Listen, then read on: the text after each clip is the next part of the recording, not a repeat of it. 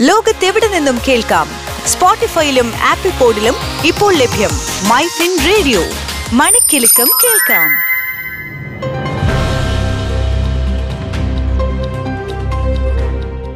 നമസ്കാരം. ദേശാന്തര വാർത്തകളിലേക്ക് സ്വാഗതം. ഞാൻ Abi John Thomas.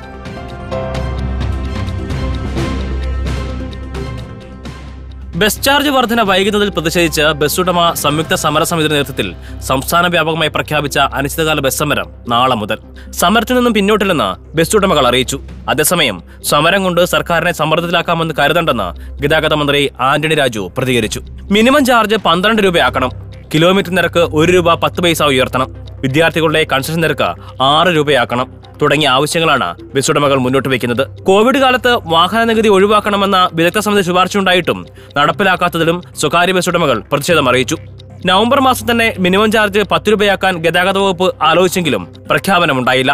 രാമചന്ദ്രൻ നായ ശുപാർശ ചെയ്തിട്ടുള്ള മാറ്റമുണ്ടാകുമെന്ന സൂചനയുണ്ടെങ്കിലും എപ്പോൾ മുതൽ എന്നതിൽ തീരുമാനമായിട്ടില്ല. അതേസമയം സമരം കൊണ്ട് സർക്കാരിനെ സമ്മർദ്ദത്തിലാക്കാമെന്ന് കരുതണ്ടെന്നായിരുന്നു ഗതാഗത മന്ത്രി ആന്റണി രാജുവിന്റെ പ്രതികരണം. പണിമുടക്കുമായി മുന്നോട്ട് പോയാൽ K S R T C കൂടുതൽ സർവീസ് നടത്തുമെന്നും മന്ത്രി അറിയിച്ചു.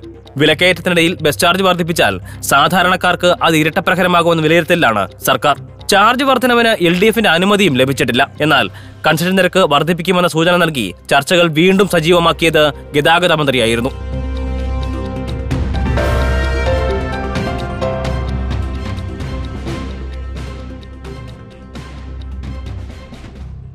ലോകത്തെവിടെ നിന്നും കേൾക്കാം?